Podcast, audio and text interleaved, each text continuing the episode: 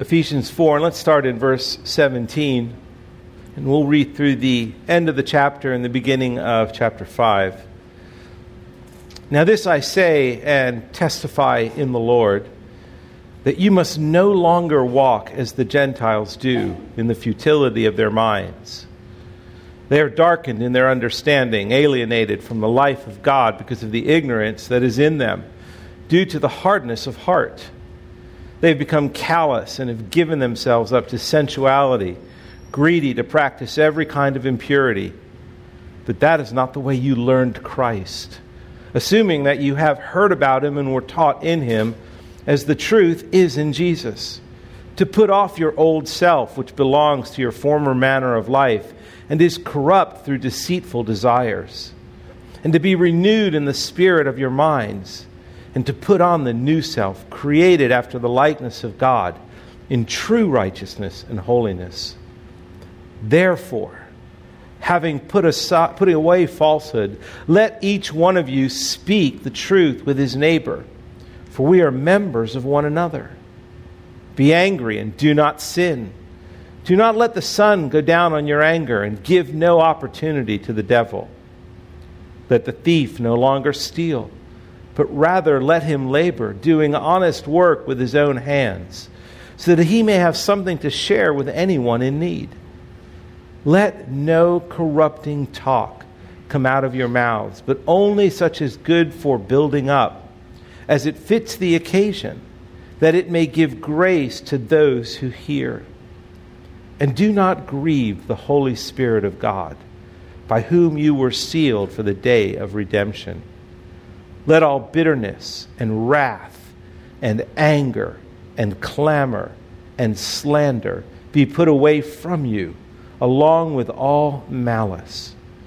Be kind to one another, tender hearted, forgiving one another, as God in Christ forgave you. Therefore, be imitators of God as beloved children, and walk in love as Christ loved us and gave himself up for us, a fragrant offering and sacrifice to God. Lord, we, we tremble at your word. We tremble at the holiness of who you are and all that you have done to redeem us. Lord, these words are meant to give us life this morning. These words are meant to encourage us this morning. These words are meant to inspire us this morning. These words are meant to convict us this morning. These words are meant to give us hope this morning. May they do just that. And Father, as we study you speaking to your church this morning, we ask that you would open our hearts and our minds. And Lord, please help me to be a faithful minister and preacher of your word. In Jesus' name, amen. Just by way of uh, encouragement, if you, um, if you want a great summary of the book of Ephesians. The song that we sang this morning, Come Praise and Glorify, is taken directly from the book of Ephesians. I know of no better summary. You could preach that song, it's that good. Um, if you ever wanted just a summary of what Ephesians is about, that, that song is it. Over the past months, we've studied this letter from Paul, this letter to the Ephesian church and a letter that is considered the most significant New Testament writings in regards to the church. Samuel Taylor Coleridge, a, a commentator, a theologian, calls it the Queen of the Epistles. And John Mackay, former president of Princeton University, stated, To this book I owe my life. John Calvin said it was his most favorite book. The doctrinal foundations that we've studied in Ephesians in chapters 1 through 3 are biblical truths that, as a church, as an individual, we should visit again and again and again. But Paul doesn't leave the reader with just the first three chapters with just biblical knowledge. He wisely moves into chapters four through six into ethical behavior because these biblical truths must be given expression in how we live together and how we live before Christ. These biblical truths that we have studied about what God has done, who we are in Christ, how He has united the church by His Spirit, how He has brought together those who were once enemies and now are reconciled into the family of God. He now gives us clear standards, ethical behavior on how we are to live together as His church. First and foremost, grounded in theological moorings, theological truths. That we are to be anchored in the truth of the gospel before we move into the ethical behavior of the gospel. There is a danger that as we do move into chapters 4 through 6, our focus can become primarily one of moralism and behavior. And we lose what we learned in chapters 1 through 3. And as we immerse ourselves in Paul's exhortations and commands, we can't lose sight of the greater context of theological truth as we strive to obey our Savior. Otherwise, we've taken out of context that truth. There's a letter that Abraham Lincoln wrote during the Civil War as the Civil War was, was just kicking off to a man named Horace Greeley. And if you just pulled one section out of that letter, you would have a picture of Abraham Lincoln that would literally cause you to reel backwards. Lincoln writes this in his letter If I could save the Union without freeing any slave, I would do it. That's in his letter. And that would make you think Abraham Lincoln wasn't for abolishing slavery. That's what he wrote in this letter. But if you read the rest of the letter, you begin to get the bigger picture. He writes, My paramount object, objective in this struggle is to save the Union. And it is not either to save or destroy slavery. If I could save the Union without freeing any slaves, I would do it. If I could save it by freeing all the slaves, I would do it. And if I could do, do about slavery because I believe it helps save the Union, I would, I would do what I need to do. His primary objective was to save the Union. Now, he was. He was for abolishing slavery. But in the letter to this one individual, the context in which he writes, if you just pull that one verse out, that one, that one line out, you would think he, he's a slaver. And he wasn't. And in the same way, if we just pull out what we just read this morning in verses 25 through 32 about not stealing and no corrupting talk and all the things that Paul lists here not being angry, not letting the sun go down on our anger, and putting off and putting on. The temptation is to, apart from the rest of the letter, to become moralistic and behavior driven and to miss the importance that all that we are asked to do, all that we are commanded to do, comes from our understanding and our application of the gospel. That transforming grace, the transforming grace of the gospel, is what is anchoring how we live. All the things that we do. Becoming a Christian involves radical change. You can't deny that and you can't move from it. But that change is only possible in and through Jesus Christ. And because of his love for us, Jesus has provided unstoppable, all powerful, transforming grace so that we can live for him. That's what Paul is after in this passage. Because we've been transformed by grace and truth, we can and should live in obedience to Christ. Because we have been transformed by grace and truth, we can and should live in obedience to Christ. So, three simple points this morning. Transforming grace enables us to live for Christ and the good of His church. Transforming grace reminds us of who we are in Christ. And thirdly, transforming grace enables us to be like Christ.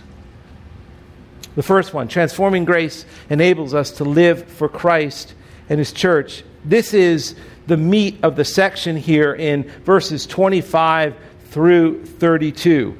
Paul gives us a number of ways which he commands us to both live and to not live, the, the way we're to maintain the unity of the church. And that is what's behind Paul's writing, that from verse 1 all the way to the very chapter 1 to the end of chapter 6, all of Paul's theological teaching, all of his behavior, his commands about how we're to ethically live are all about Christ and the church, who we are in Christ, what Jesus has done in us, and what Jesus is doing for us, and this transforming grace that is working in us daily, this powerful, unstoppable, transforming grace for the purpose of God's church being built and united on earth so that as we read in chapter 5 a little bit later, it represents, as marriage does, this wonderful relationship representing Christ and the church. We represent God to the world.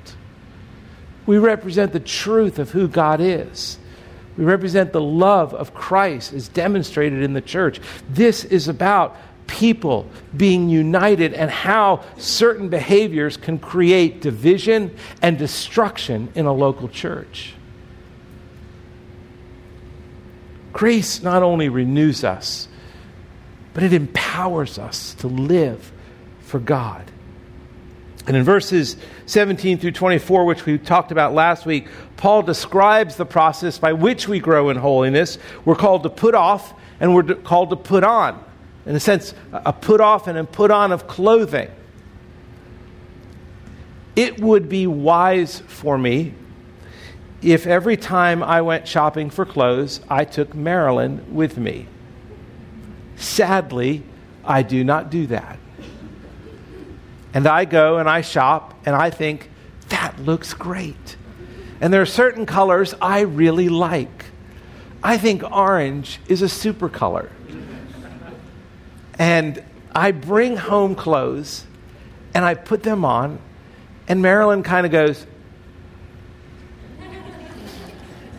And at times she's actually said, You look like death warmed over in that outfit. Don't wear that. And then I have to take it back, and I have to take her with, her with me. And of course, she picks out clothes I don't like.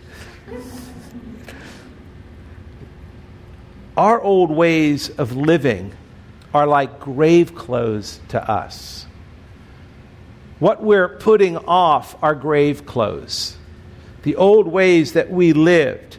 And we have new clothes to put on through Christ's righteousness. And in verses 25 through 32, Paul provides an example of what the old clothes look like and the new clothes look like.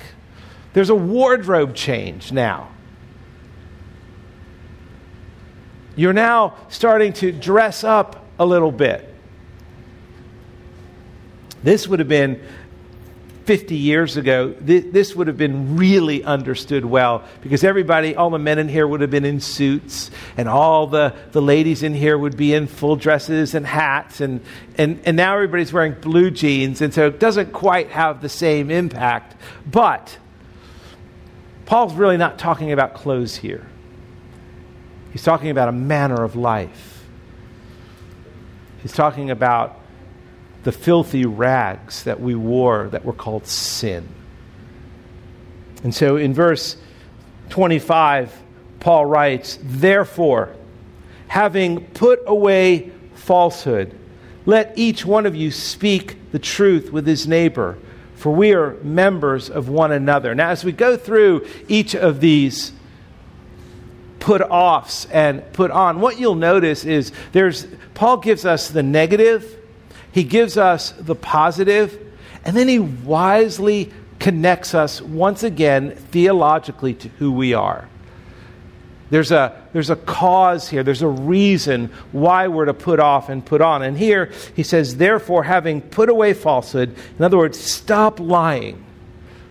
Let each of you speak the truth with his neighbor. And here's the theological reason for we are members one to another. We're members of one another. And he wants us to grasp the idea that deceit and lying, misleading statements, untruths create disunity in the church of Christ. Now, in verse 15 of this chapter, when Paul says, speaking the truth in love, there he is speaking, when he's speaking about truth, he's referring to the gospel, what we talked about, speaking the gospel to one another. But here, when he's talking about let each one of you speak the truth, he's referring specifically to honest speech, to not speaking falsehoods to one another, to being honest in our speech, to having integrity behind our words, that our yes is yes, our no is no. That when somebody has a conversation with you, they can walk away with no concern about what's been shared because it is truth. It's godly truth, it's uplifting truth.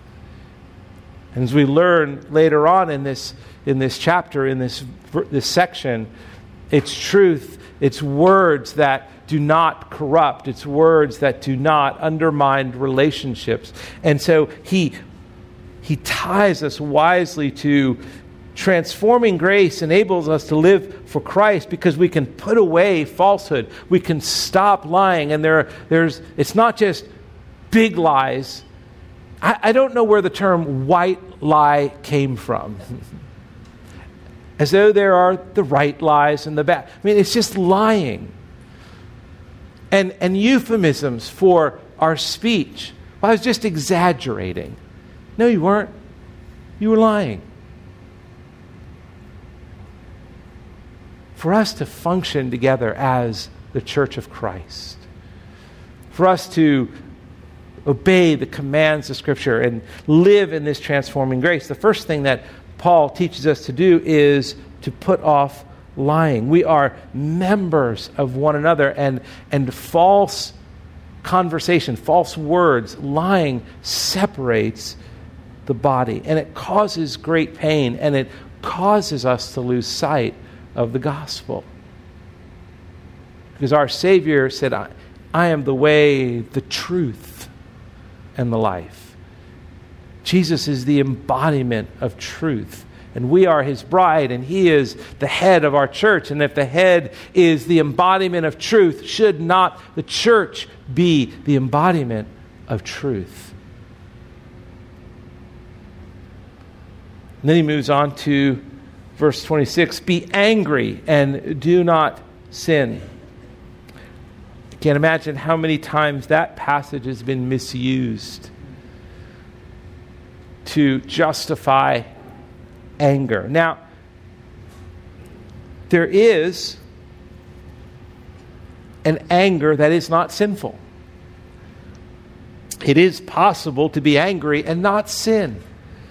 There is a place for righteous anger when you see God's reputation maligned, when you see injustice, when you see horrific crimes.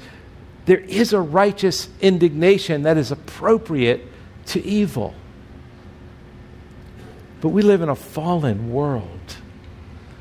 in unredeemed bodies. And Paul is aware of how easily our righteous anger can quickly become unrighteous. If our anger is not free from injured pride or malice or desire for revenge, it degenerates into sin. And oftentimes we have this deep anger emotion because somebody has wronged us and we give vent to it because we can quote a passage, Well, I am angry and I'm sinning not.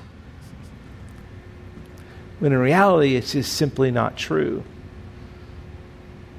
And I think, yes, we can be angry and do not sin, but I would contend with you that that is the more the exception rather than the rule.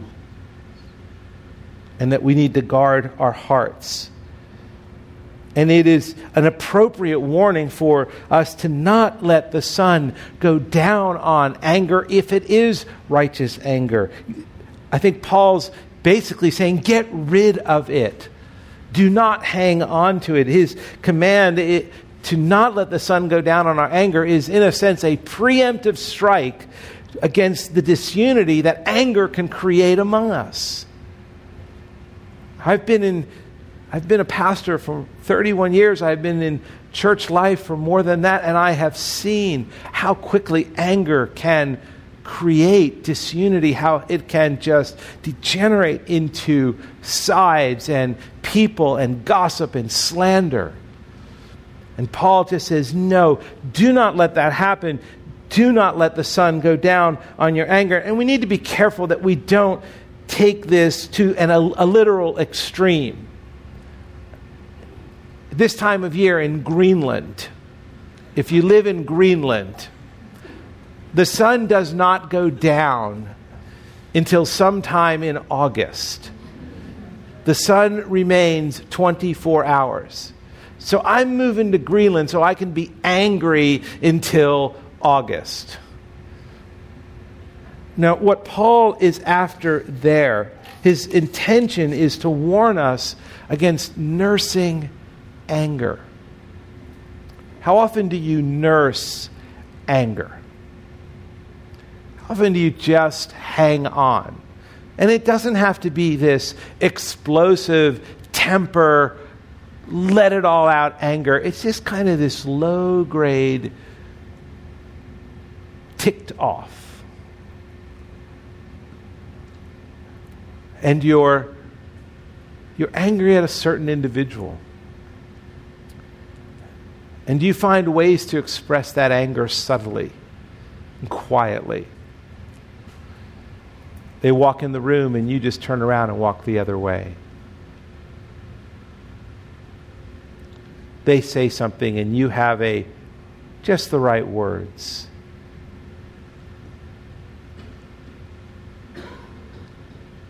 Paul is saying, do not let the sun go down on your anger. Do not nurse anger. It is, if it festers, it's a recipe for bitterness and dissension and malice and disaster. Anger will destroy our unity. It will. The warning is the theological warning here the negative, the positive. Here's the negative, and give no opportunity to the devil. There's that theological hey, listen, here's the reason, here's the cause why you're not to nurse anger, why you're not to let anger be all consuming and, and not address it because it gives the devil an opportunity. What is the devil's goal? It's to seek and to kill and destroy, it's to divide. And Scripture says that when we do let the sun go down on our anger, when we nurse anger, when we are angry and sin, it gives the devil an opportunity. It's not just an opportunity for the flesh, it's the opportunity for the devil. Those are sobering words that as Christians, our relationship is with the Heavenly Father, the one who is holy and pure. And He has put His Spirit in us, He has sealed us by His Spirit for the day of redemption. And He dwells among His people. And in that dwelling, we can give the devil an opportunity to work among us. And so Paul says, put off anger, put on humility, put on forgiveness.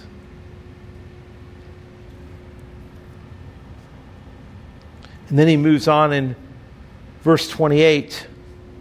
He says, Let the thief no longer steal, but rather let him labor, doing honest work with his own hands, that he may have something to share with anyone in need.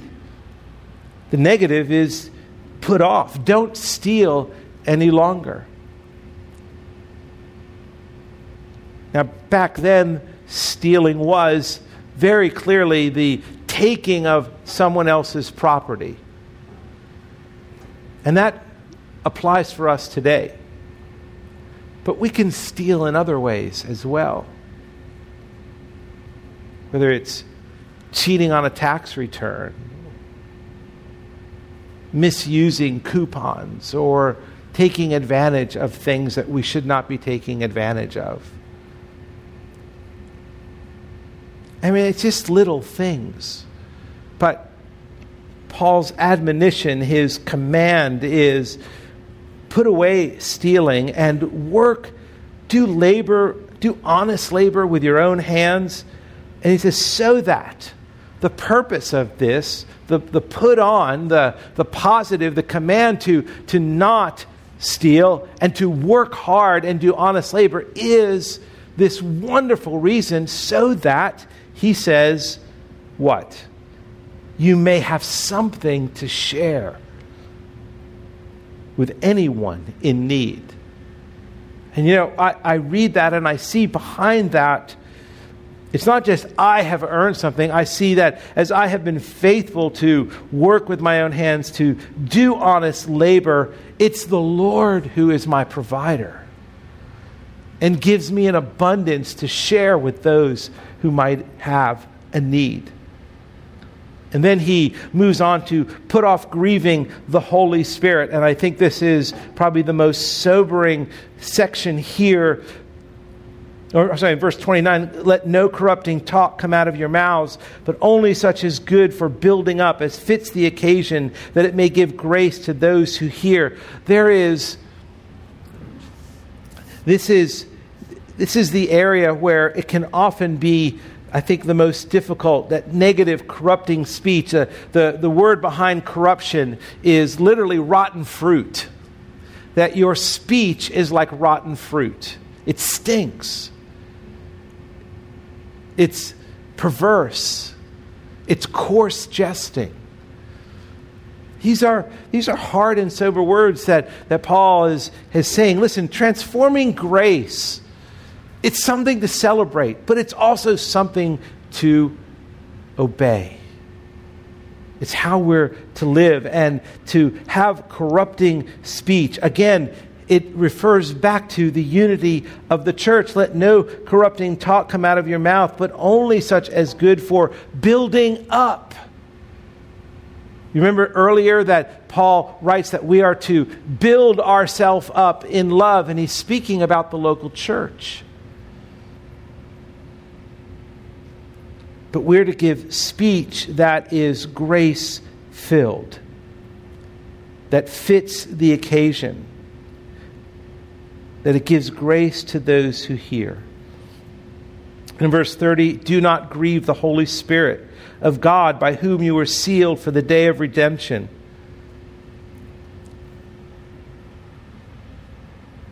It's possible to hurt God. It's possible. Grief is an emotion. Do not grieve the Holy Spirit. It's possible by falsehood and anger and stealing and corrupting talk, to grieve the Holy Spirit, to grieve the Holy Spirit, because those things create disunity, and the Holy Spirit came to unify. I mean, the, the Trinity is in view here. It's one God, three persons, each fully God, in unity. And that's what the Holy Spirit is working in us. He is working in us that we would be worthy of the calling to which we have been called, that we might eagerly maintain the bond of peace, the unity of the Spirit in the bond of peace. Let us not grieve the Holy Spirit. And then in verse 31, 32, Paul kind of summarizes a lot of this by saying, Let all bitterness and wrath and anger and clamor and slander be put away from you, along with all malice. Put off, put off, transforming grace. Grace has given you the ability to put off. The curse of sin no longer holds you down. Romans 6, Paul writes that you are no longer a slave of sin, but you are a slave of righteousness. And so put off these things of bitterness and wrath and anger and clamor and slander, and be kind to one another, tenderhearted, forgiving one another. And here's the gospel as God in Christ forgave you.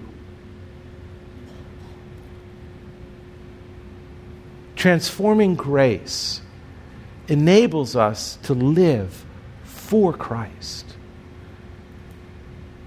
Transforming grace enables us to live for Christ, to put off old clothes, grave clothes, filthy clothes, and to put on the righteousness of God in Christ, which ultimately works for His glory and the, and the unity and good of our church. Secondly, transforming grace reminds us of who we are in Christ. I love, Paul goes on in, in chapter 5 of verse 1. He says, Therefore, be imitators of God as beloved children. Transforming grace has made you a child of God. You're adopted. Paul writes about that in Ephesians 1 that we have been adopted. We have been made children of God, sons and daughters.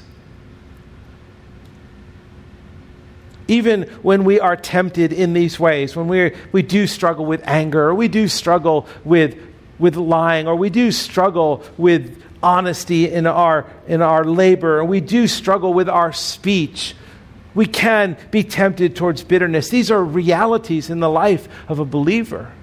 But we are not under the curse of sin. We've been transformed by the grace of the gospel. And more importantly, we're not the people we used to be. We're children of God.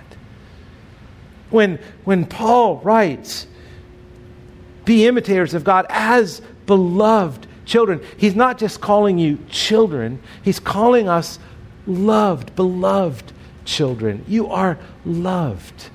When the commands of God are sometimes hard to follow, you can think back to this transforming grace that says to you, You are a loved child of God.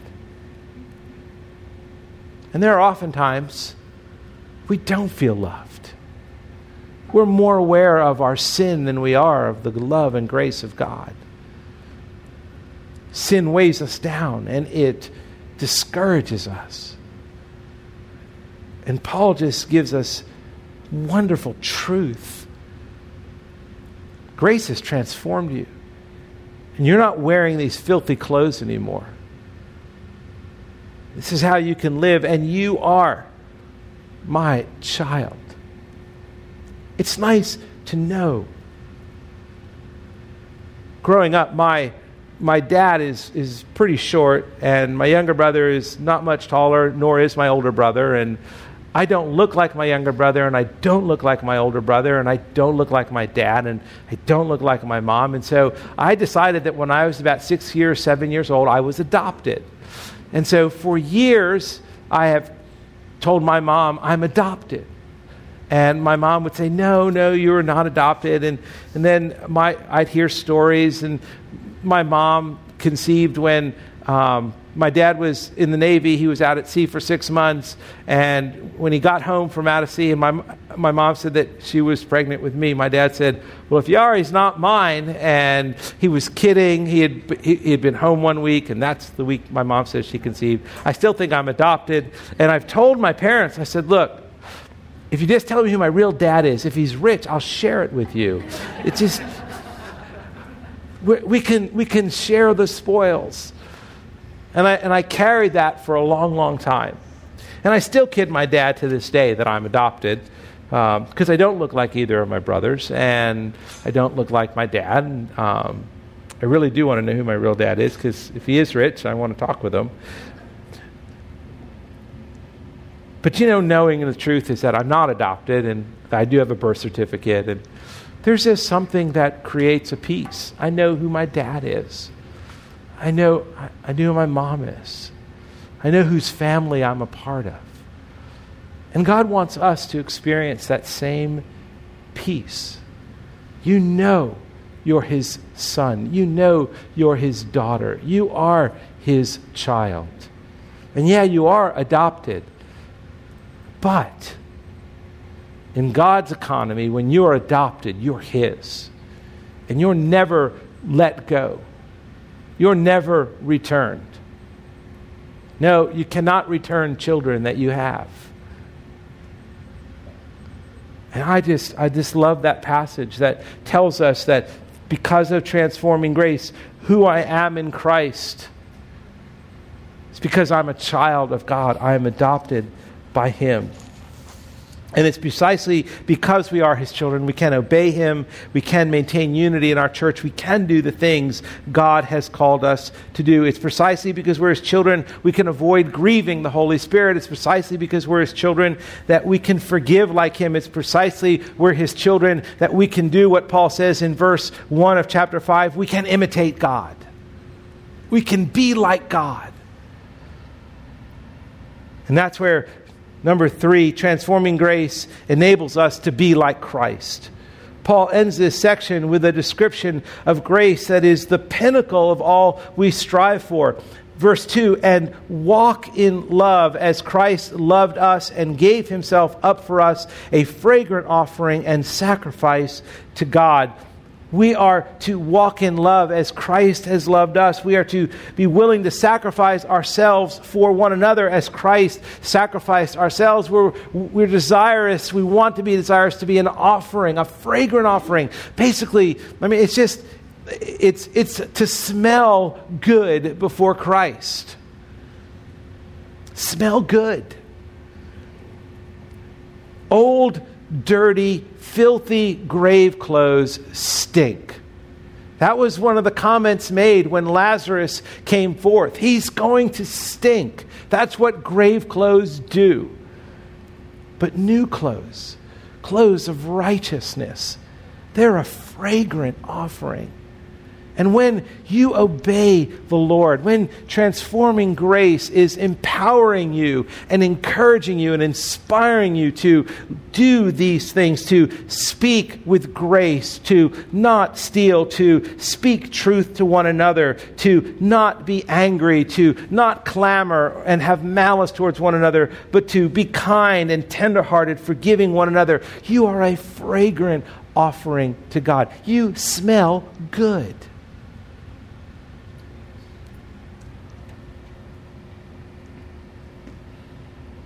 The model and ground for living this life is rooted in this. Verse 2 and walk in love as Christ loved us, as Christ gave himself up for us, because he was a fragrant offering and he was a sacrifice to God. The application is, I think, pretty simple for us this morning. First and foremost, see the gospel. See the gospel before you see the commands. Paul spends three chapters helping you to see the gospel. Chapter 1 You are chosen by God, predestined to be adopted as sons, redeemed and forgiven of your sins. Chapter 2 no longer dead in sins, no longer dead in your trespasses, but made alive together in Christ. Paul wants you to see the gospel before you see the commands. Because if you see the gospel before you see the commands, there's transforming grace and power to obey the commands. And secondly, not only should we see the gospel, but here is, I think, in a sense, the pinnacle of this section we've been reading imitate God. Live to imitate God. Live to be like Christ. Be like Christ. Michael Jordan had a huge campaign, sold a lot of shoes. Be like Mike. if I could sell shoes that said be like Christ, and that'd be great. But I've got a campaign right here. I've got, I've got an apostle who tells us imitate God, be like Christ. Because as we are attempting, working through transforming grace to be like Christ, we do the very things that Paul talks about in chapter 1 that we glorify God to the praise of his glory, to the praise of his glorious grace. Our imitation of Christ is to the praise of his glorious grace, and it is to the good of Grace Church that we fight for unity. We work for unity. Transforming grace has done just that. It has transformed every person in this room who have put, who's, who's put their trust in Christ. You're not who you used to be. And you're not the same person who you used to be six weeks ago. Yeah, change comes slowly. Change comes slowly. I, especially in a husband and wife, you think change comes really slow. You just want things to move along faster. But thank God Marilyn has been so patient for 34 years.